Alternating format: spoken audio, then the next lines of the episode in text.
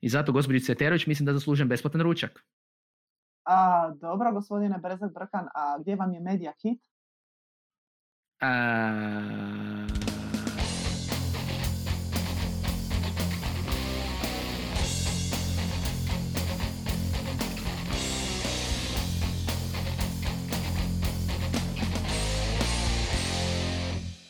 Dobrodošli u novu epizodu Netokracija podcasta. Ja sam Ivan. Ja sam Mija. I s nama je danas naša Ana. Pozdrav svima. naša Ana nam se uvijek pridruži kad pričamo o influencerima. Zašto je tako, Ana? pa, zato što se u posljednje vrijeme uh, puno bavim influencerima, influencer marketingom i nekim menedžiranjem odnosa između brendova i influencera.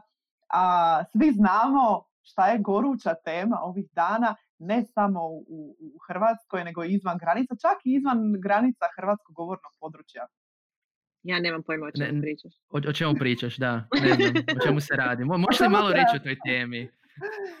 A, o čemu se radi? Pa ja mislim da već i ptice, ptice na granic vrkuću e, o tome kako je određena youtuberica, tiktokerica e, Doris Stanković pristupila jednom restoranu u Poreću i ponudila im poslovnu suradnju. I od tamo je krenulo. Nakon toga restoran je odgovorio što je odgovorio, ona je to objavila na svom TikTok profilu, mediji su to pokupili i onda su počeli članci na portalima koji su izašli, mislim, tema je čak čak i u Sloveniji, na slovenskom jeziku su bili mnogi članci napisani. napisani je, i u Srbiji. I u Srbiji. Um, definitivno ne radi se o prvom takvom slučaju, zato što smo ih dosta čuli već na, već je bilo dosta nekih primjera na globalnoj razini.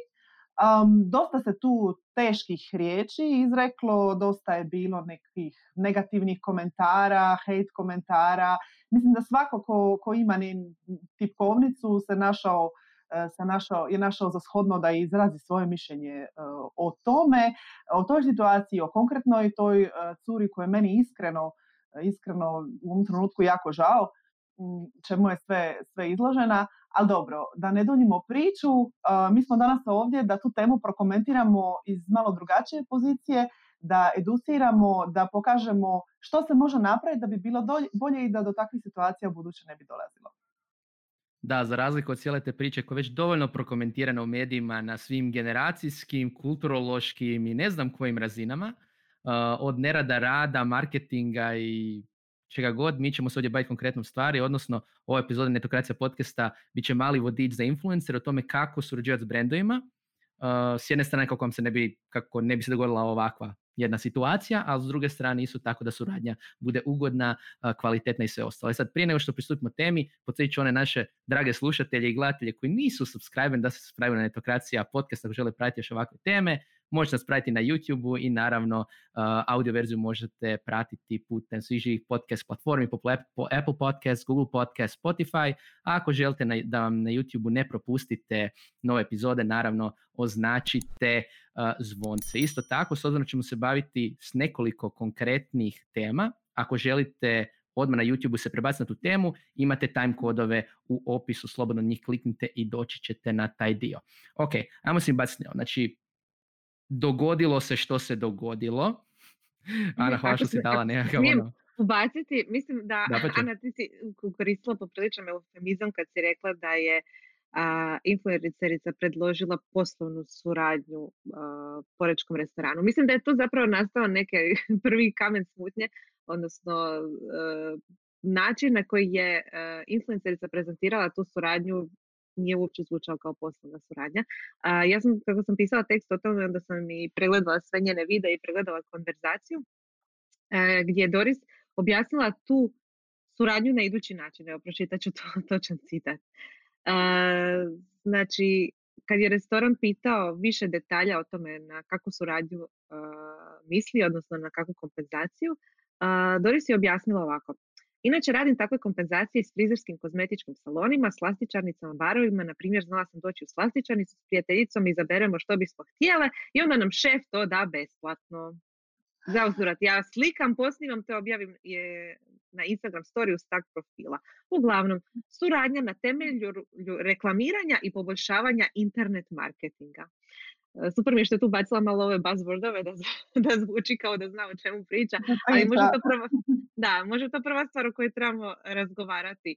Što to zapravo influenceri uh, nude brendovima, a nešto influenceri trebaju tražiti od brendova, jer ovdje mi se čini da je drugi slučaj bio pitanje. Ma definitivno to uopće nije sporno. Ta djevojka je apsolutno krivo pristupila cijeloj, cijeloj toj stvari. Prvo javila se na jedan vrlo usputan, onako pomalo i blesav način brendu u Instagram inbox. Nije rekla ko je, što nudi, što radi. I vjerujem da brendovi dobivaju puno takvih uh, sličnih, uh, sličnih upita i naravno to nije način na koji se pristupa brendu ali u principu je ponudila neku razmjenu na jedan vrlo loš, naivan i neprofesionalan način. Pa možda bi Ivan tu mogao malo više reći o tome kako, kako bi takav pić trebao izgledati. Ma da, mislim, meni je komično zato što svi, svi loši pićevi influencera, a za sve influencere koji slušaju, vjerujte mi, ako pogledate na LinkedIn, na kojem ne znam jel jeste ili niste, vidjet ćete da svakih par nekoliko dana, barem neki poduzetnik ili neki marketingaš stavi Isuse Bože, gledajte što sam dobio inbox. I najčešće su ti pićevi upravo na toj razini, a to je, uh, e, dajte mi nešto, ja sam super. I to je kraj pića, gdje, uh, znači, mislim, čisto da jednu stvar pojasnim, znači svi mi u ovom podcastu smo u nekom trenutku trebali pičati brand. Bilo za recimo, ne znam, oglašavanje netokraciji, bilo za naše agencije, poslove i tako dalje i kada ste mladi, novi, svašta, ono, poslovni prijedlog je zaista kao, e, ja sam ovaj, hoćeš. I to je to, nema, nema ništa. Um, problem u tome je što s jedne strane ako pristupate brendovima koji su zapravo mali poduzetnici, znači ona je spomenula frizeraje, slastičarne i tako dalje, to je nešto potpuno drugo od što i recimo ozbiljnih restorana do recimo ozbiljnih brendova, znači koji imaju ljude koji su usredotočeni isključivo na marketing. I jedna je stvar ako vi nekome kažete baš to da ono, e gle imam tisuće i tisuće, kak se zove, followera, hoću sladoled koji košta, znači ona je bila s prijateljicom, šta je to koštalo 60 kuna, maks, onak su uzeli još više kuglice i tako dalje, ajde, uzeli su i sokiće, bilo je, na moru su bili, bilo je 200 kuna. 200 kuna. I ok, nekoj slastičarnici će se primjerice možda to isplatiti. Zašto? Jer njihova publika, ako su primjerice mlade influenceri, će doći u slastičarnu i plus to nije neki trošak, ono 200 kuna za op, ok, nisam busto na Facebooku.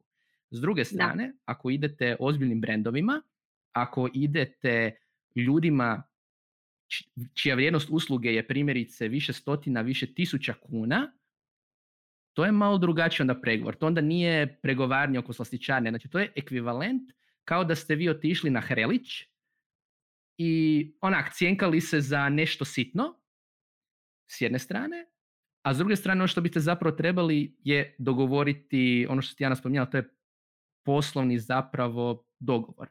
To je poslovni dogovor, a ono što je... treba imati sve značajke tog poslovnog dogovora, od ugovaranja neke cijene, koliko koliko e, svaka strana ulaže u to koliko je to vrijedno, kompenzacije, nekog ugovora, dogovora, znači to je daleko od ja tebi bumerang, ti meni palačinke. Jel? Koliko, god to, koliko god to banalno zvučalo, to je poslovni dogovor. I, I mnogi mladi ljudi, influenceri, oni koji to žele biti, nisu toga svjesni zato što jednostavno nisu imali to gdje naučiti. Jer jako je malo dobrih primjera dobrih influencera koji to vode na jako dobar i profesionalan način. A i sami influenceri koji su sad na nekoj više razini i sklapaju prave poslovne ugovore i dogovore su isto to morali negdje usput naučiti. Vjerujem da su mnogima pomogli, pomogle agencije koje su specijalizirane za ugovaranje suradnje s influencerima ili osobama poput tebe, ali uh, oni koji su manji, koji uh, sami kreću, ipak se moraju negdje sami educirati, pa se nadam da će im ova emisija biti epizoda uprosti Ivane. biti ne, ne, mislim, što se, što se tiče baš tog pića, greška koju je Doris napravila u svom piću radi mnogi ljudi u drugim industrijama, u drugim biznisima koji se bave prodom. Tu grešku primjerice rade i ljudi koji možda prodaju u svojim trgovinama stvari. Um, I I to je nešto što, nažalost, što si, što si spomenula, nije u našoj poslovnoj kulturi, nije generalno u hrvatskoj kulturi razmišljanje o prodaji. Nitko ne razmišlja o tome što kupac želi, nego je logika vrlo jednostavna. Ja, sam ne, ja nešto imam, ja sam nešto napravio, to može biti imam 5000 pratitelja, ali to može biti isto tako neki OPG. Ja sam napravio najbolji, imam najbolju rajčicu, najbolji džem, najbolji krumpir, šta god. Može biti neka agencija koja nudi svoje usluge. Ja nudim najbolji internet marketing, ja nudim najbolji dizajn i meni je to najbolje.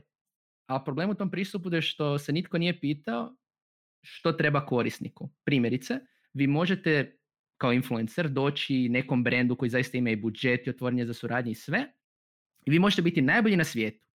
Sve nuditi, puno followera, sve živo. Ali oni recimo, imate recimo followere na TikToku koji su većinom mlađa publika. Vi se obratite brendu, a šta je problem? Iako ste vi super. I oni bi samo volili surađivati. Oni recimo sada se ne fokusiraju na mlade. To ne kaže da vaš, da je to što vi imate loše. Samo niste meč. I mislim da je prvi korak u nekoj poslovnoj suradnji je ne doći brendu, bilo malom ili velikom i reći e ja imam ovo, to vam fakat treba, uzmi i onda se čuditi kad vam kažu ne, nego pitati doslovno što vam treba. Što vam treba. Što je vaš cilj? Ne čak ni što vam treba, nego što vi želite postići. Zašto? Zato što vi ćete imati brendova, neki će imati vrlo jasan prodajni cilj. Brend koji recimo uh, želi prodati, ne znam, 50.000 kuna robe u sljedećih mjesec dana. Ako vi ne možete postići prodaju, nemojte se čuditi ako će vas odbiti što ne žele samo reklamiranje. Jer oni možda žele garanciju. Mi recimo često nismo kao mediji surađivali sa brendovima koji žele garancije prodaje, jer u nekom, u, u nekom pogledu mi nismo mogli to garantirati. Onda ne, ne želite obećati nešto što ne možete. S druge strane, imat ćete brendove koji primjerice žele stvoriti vidljivost kako bi potaknuli prodaju.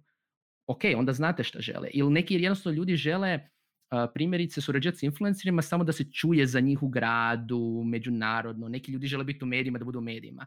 Nebrojno je puno isto slučajeva da su se kampanje radile zato da direktor zna da je ono, negdje njihova firma oglašavana, ali to treba pitati. Ako vi niste pitali brand što on treba, prije nego što ste ponudili rješenje, nula bodova.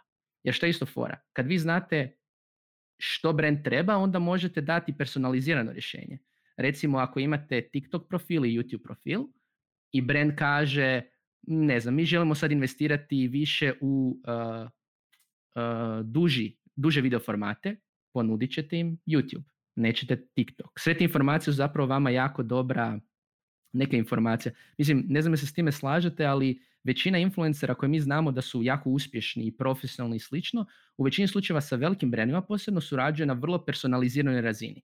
Znači, primjerice prehrambeni brendovi imaju neku kampanju za neki proizvod i onda food blogeri, na primjer, naprave recepte baš za taj proizvod. Znači, ako se oglašava, ne znam, majoneza, napravit će sandvič s majonezom. I to su neke stvari koje bi trebalo biti očite, ali nažalost nisu. Um, što vi mislite da bi trebao recimo netko pitati brendove da dozna sve te informacije. Koje ja mislim da se svakako treba i predstaviti na početku i reći uh neke osnovne informacije. Znači ne samo doći i pitati ej šta vama treba, nego doći i reći ja sam taj taj, a, ovo su a, moji profili, a, ovo je publika koju okupljam, ovo su primjeri suradnje koje sam ostvarivala, ostvarivala i tako dalje. Dakle, neki, neki osnovni set informacija treba biti i to je takozvani media kit o kojem ćemo možda malo kasnije pričati i onda reći ili možda već dati neki prijedlog suradnje, ako je influencer već poroučavao brand i vidio, možda sam zaključio što brendu treba ili što bi mu moglo trebati, ili pitati jeste li možda otvoreni za suradnju i koji su vam trenutno neki ciljevi koje želite ostvariti pa da vidimo možemo li znači neki zajednički jezik. Znači otvoriti konverzaciju, ne doći i tražiti uh dajte mi ručak za bumerang. I, svakako, I svakako kada razmišljaš o brendovima kojima bi želio surađivati, moraš jako dobro poznavati e, i svoju publiku. Ako su to 12-godišnji, 13-godišnji klinci, a ruku na srce sadržaj dotične je primjeren um, za tu dob, onda nemaš šta raditi, uh, tražiti suradnju kod restorana gdje kojemu je možda u cilj da privuče nekoga ko zaista može potrošiti novce, novce u tom restoranu. Znači, Osim ako, ako ne želi preko te djece doći do njihovih roditelja, ali onda se to radi na malo drugačiji vrlo far-fetched. ali dalje je nešto što se može prodati. Da je ona možda pristupila sa pićem gle, moji pratitelji, ne znam koliko ima pratitelja, x tisuća. 250 tisuća na TikToku. Da. da, i ne znam, kaže, ili nađete, ili nađete podatak, provede anketu, nije bitno i kaže, gle, x posto od mojih pratitelja e, su, ne znam, njihovi roditelji inače ih vode u fine restorane. Onda već ima smisla, onda već argumentiraš na neki način. Ovak, pa neće pa klijent tako zaključiti. Ključno je da ti o tome promisliš uh, i i argumentiraš to. Ovako, jeste li za suradnju random, vjerojatno nije to jedini restoran kojem je poslala. Da, zasigurno nije. I ono što sam čula nakon što smo i mi pisali o ovoj temi, od mnogih brand menadžera, community menadžera i tako dalje, je da ono što si ti Jana rekla, da mnogi dobivaju masu takvih upita svakog dana u svoje inboxe. Znači, to je postala neka vrsta doista žicanja, a mi danas pričamo o tome kako ne biti žicaraš nego pravi influencer, gdje se ide na zakon velikih brojeva. Poslaću upite na masu različitih adresa, neko će pristati, negdje ću se ogrebati za tortu, cvijeće, ručak, ono, i nekako si spojiš taj tjedan sve obroke, šta mislim. Blesavo je, ali izgleda da postoji da ta cijela jedna niša žicaroša koji smatraju da samo time što postoje i oko sebe su skupili neku publiku zaslužuju besplatne stvari. To tako ne funkcionira. Znači, niste vi zaslužili... varijanta app. Razgovarala sam sa svojim kolegama koji vode Instagram uh, profile, odnosno profile na društvenim mrežama i kažu mi da dosta često samo takvoj osobi odgovore neka im pošalje detalje suradnje i svoju prezentaciju Media Kit na mail i 99% uh, onda takvih otpadne zato što jednostavno nisu spremni dovoljno potruditi uh, da bi to nekako u neku možda formalni tip komunikacije pretvorili. Eto, to je onda savjet za brendove, znači tražiti media kit, a mi možemo sad pričati o tome e, za influencere što jedan media kit uopće e, treba sadržavati i što je uopće to. Ja mogu ja za početak reći ono što mislim da ne treba sadržavati. Što, ajde reci. Previše sam puta, doslovno, probao sam u nekom trenutku googlati kao, postoji jako puno influencer, media kit, influencer, ne znam se CV, ali ono, postoje predložci. Meni je fascinantno što svi ti predložci, vidi se da je radio netko ko nema pojma. Ali doslovno, meni je, to, meni je to fascinantno. Znači svaki predložak je isti, on sadrži doslovno opis i broj followera i ništa više. I sad to ne, to ne znači da to ne treba uključiti, ali čisto mali, uh, ono, malo opreza za one koji googlaju. Ako je netko objavio predložak influencer CV-a ili media kita na internetu, to ne znači da je to točno. Ali ajmo probati mi definirati ono što bi bilo dobro za hrvatsko tržište. Ana, šta ti misliš iz tvog iskustva? Što, što ti Ali nisi rekao Ivane što ne bi trebalo sadržavati. Aha, što ne bi trebao? Pa po meni recimo jedna bitna stvar je da ne treba uh, pirlitati dizajn.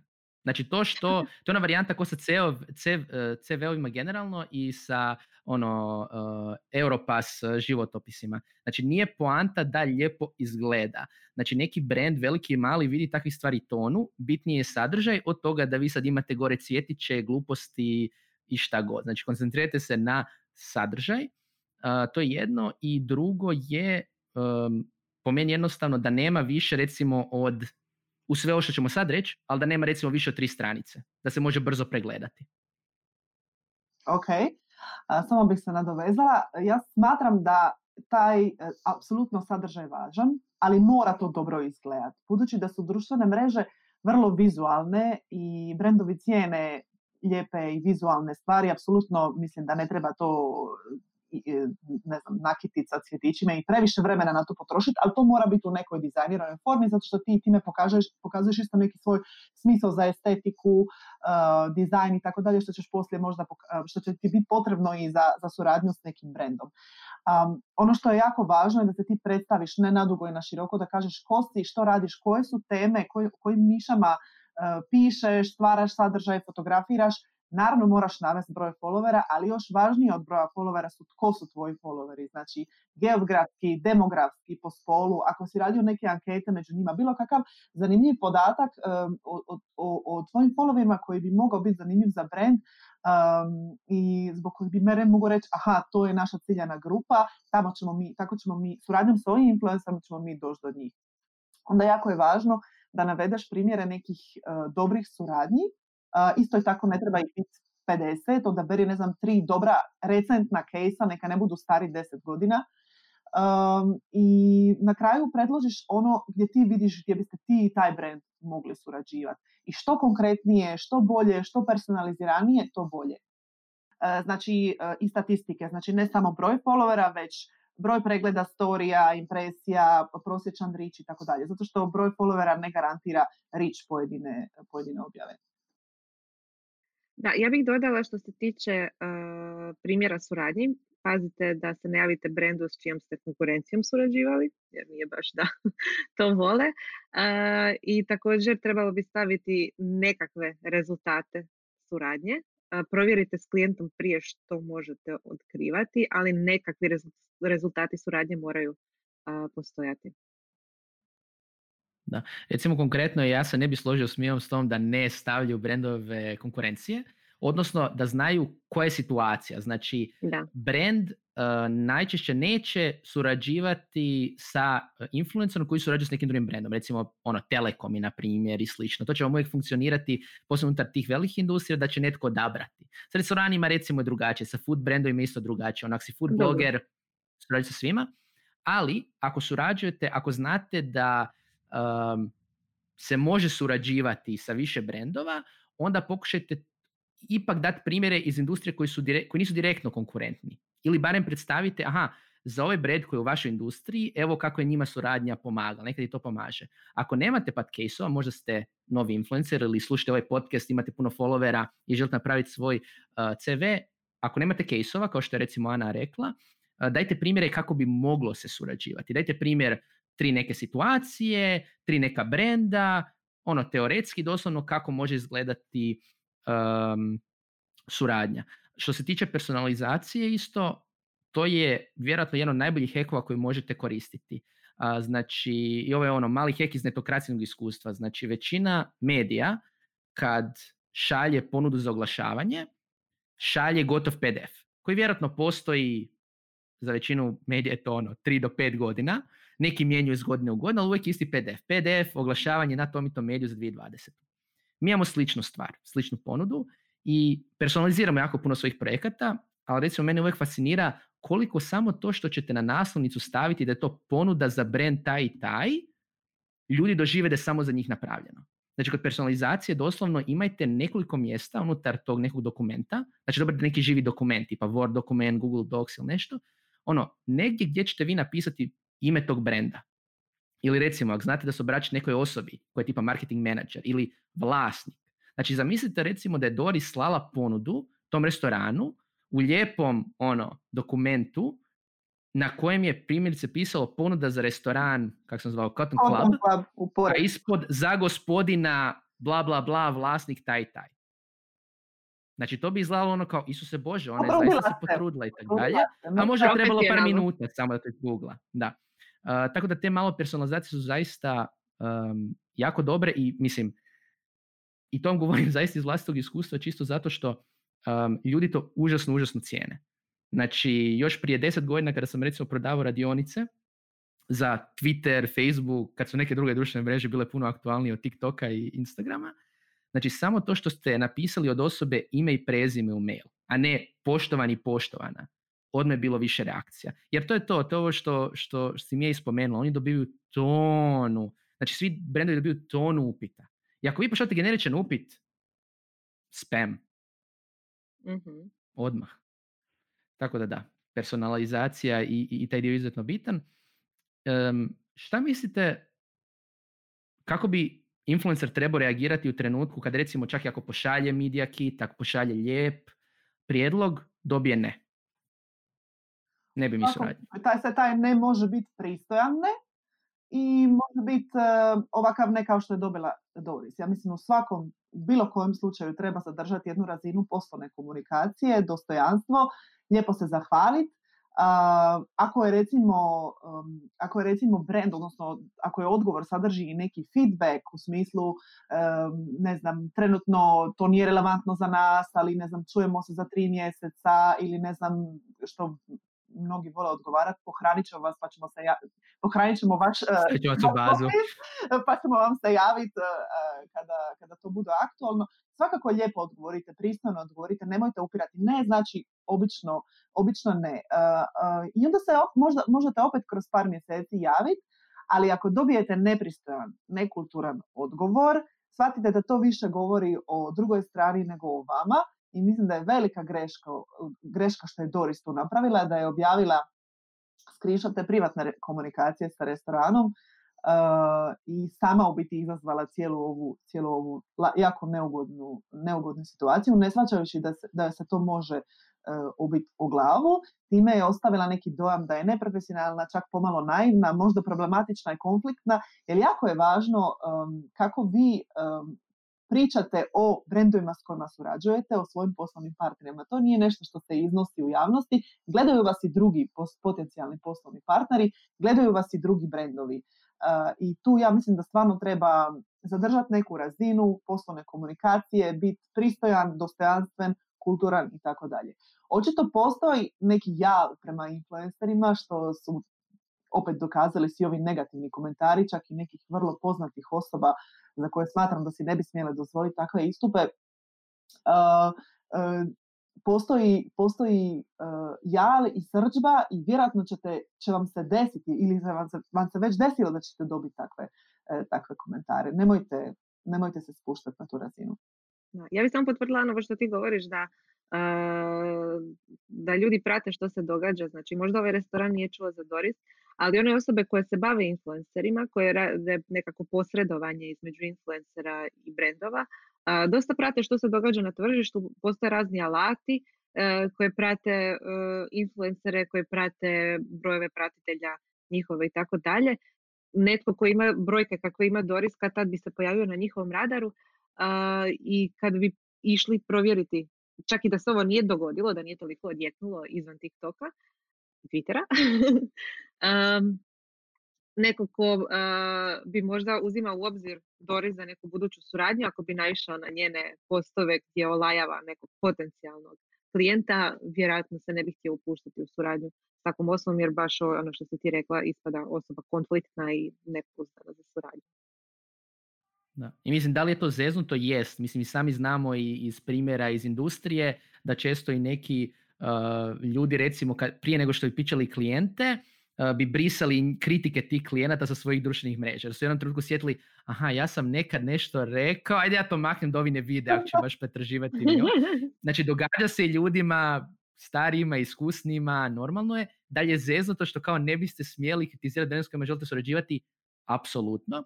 S druge strane, isto bih htio reći da u određenim slučajevima isto je pitanje kako kritizirate. Znači, u ovom slučaju, ovo što je rekla Ana, znači, neprofesionalno je privatnu konverzaciju staviti na social.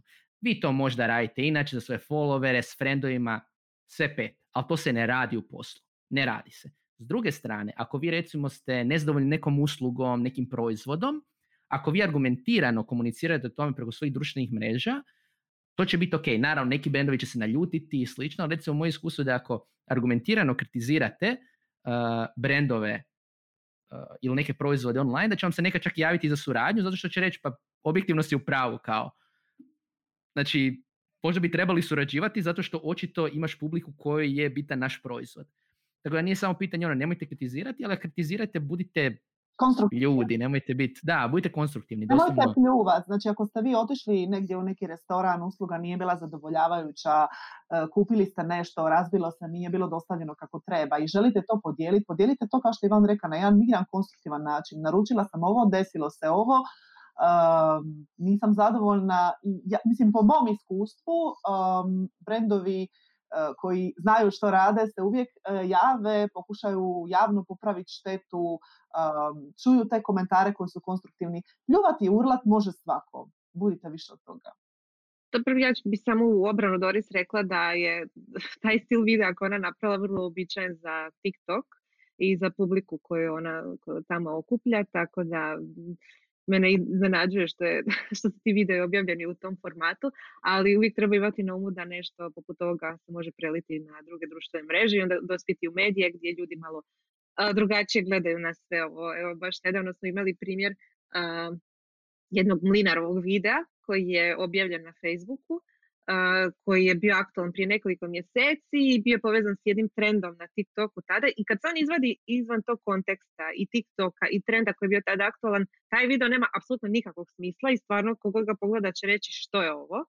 A taj video je zapravo Mlinaru bio najviralniji zato što je bio dobro pogođen sadržaj za tu publiku u to vrijeme kad je objavljen. Tako da treba uzimati to u nekakav obzir, ali da, ne opravdavam.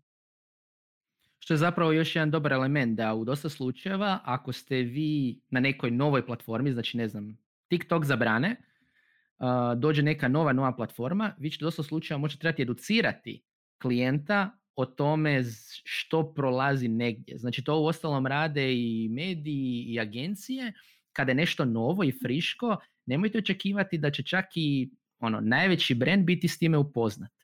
Mislim, ono, u trenutku kad su prije, opet, ne znam, 5, 6, 7 godina Twitter kampanje bile aktualne, vi ste morali ljudima objasniti šta je Twitter, isto što mnogi sad treba objasniti što na TikToku prolazi, šta na YouTubeu prolazi. I nemojte se onda zgražavati, a joj, oni to ne kuže. Ne kuže, ali ako ih vi educirate, to je vaša prilika. Um, opet, ljudi jako cijene kad ih netko nešto nauči, bez toga da ih kritizira i pomogne im. I onda možda, ako vi neki brand nađete i njih educirate kako da surađuju na platformi s vama, a kome misle da će se u buduće isto obratiti. obratiti. Oni će znati, aha, to je ta osoba koja je meni pomogla, super. I to je, to je bitno, taj ljudski odnos. I da se nastavim na ono što je Ana rekla. Znači, ako dobijete ne, i ako je ne ok, ono u smislu bili su pristojni, vi ste bili pristojni, sve ok, ja uvijek ne, u pro, što se tiče prodajnih procesa, gledam kao ne još. Surađivat ćemo mi. Ne sad. Ima vremena itd.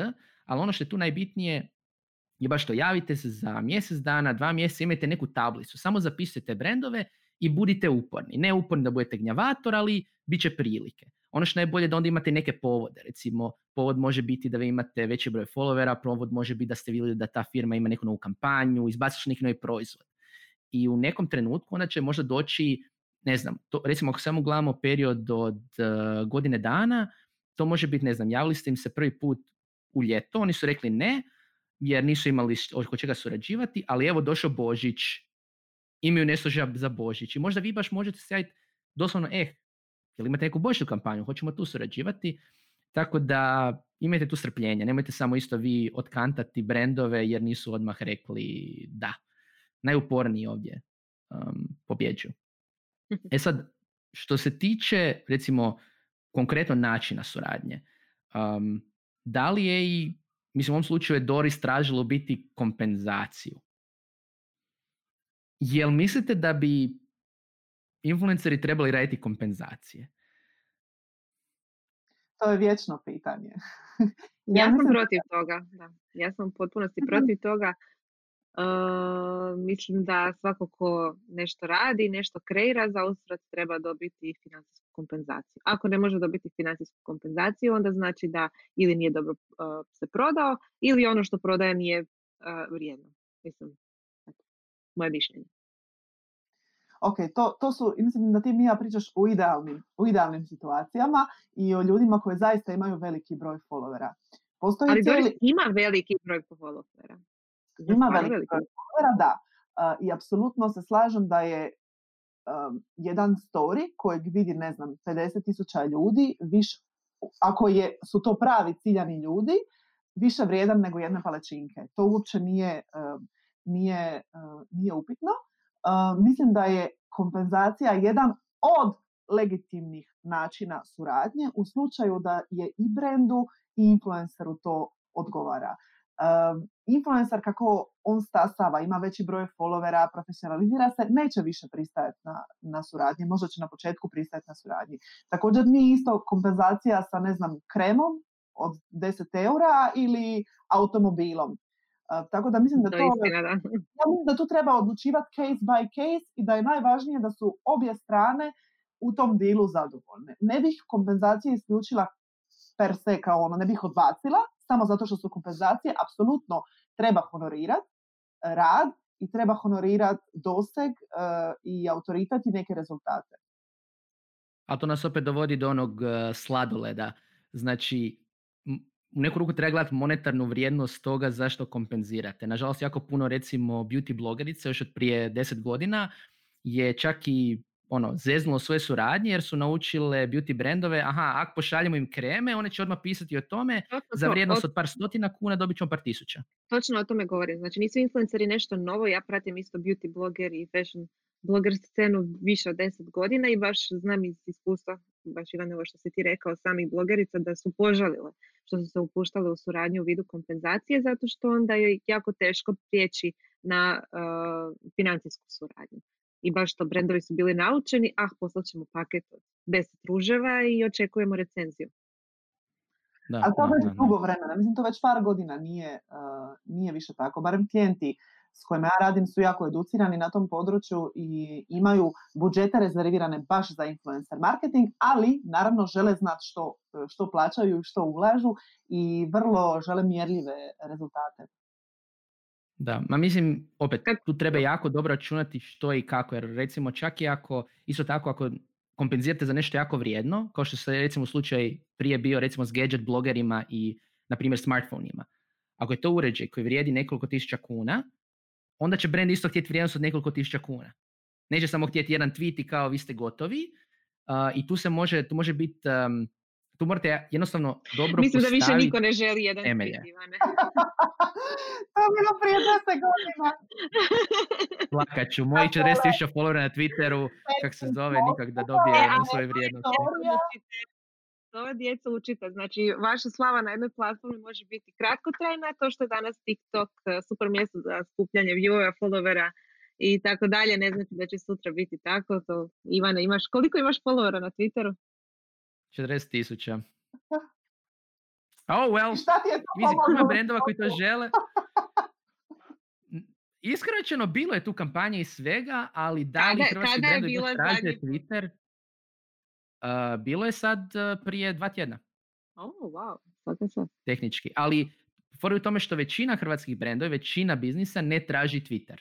Tako da da, treba ono, kroz kampanje, mislim, to je opet dovodi do možda druge vezane teme, a to je, znajte, ono, do, doseg je bitan, što je Ana rekla, ali vi, ste, vi možete biti specijalizirani influencer.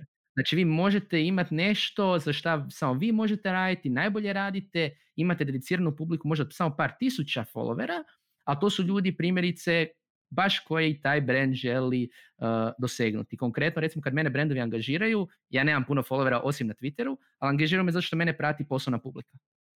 Jednostavno to je onda neka uh, druga priča. Pa do, doseg u ciljanoj skupini je važan. Tako je. E, plus ja bih spomenula da oni manji influenceri često, često imaju veći autoritet e, među svojom skupinom nego influenceri koji su okupili široke mase oko sebe, imaju velik broj pratitelja, a oni često su dobri za doseg, znači da neki proizvod ili usluga dobije rič u toj skupini, ali nekakva inicijativa za kupovinom je bolja kod manjih influencera, ne znam, Ana, slažeš se ti sa mnom? Pa da, trend definitivno ide u tom smjeru mikro, čak i nano influencera koji su se specijalizirali za određenu nišu, imaju puno, puno manju publiku, ali ona je puno aktivnija, puno specijaliziranija. Recimo konkretno u Sloveniji bi to recimo bila outdoor niša, koja je najjača mm niša na Instagramu gdje postoji baš ogromno profila koji su samo planinari i bave se outdoor sportovima i to je njihova tema. I cure, koji su vaši savjeti za kraj našim dragim influencerima koji sad znaju kako složiti media kit, eh, prodati, pičati se, nadam se.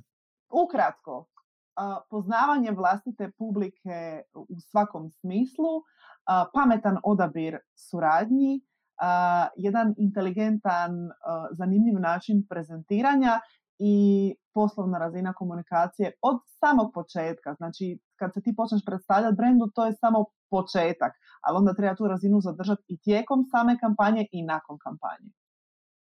I zapamtiti da to što ste okupili oko sebe određenu publiku ne znači da vam neka automatski treba davati besplatne ručkove i ostale stvari i usluge, nego vi trebate dati vrijednost toj drugoj strani da biste nešto dobili za uzor.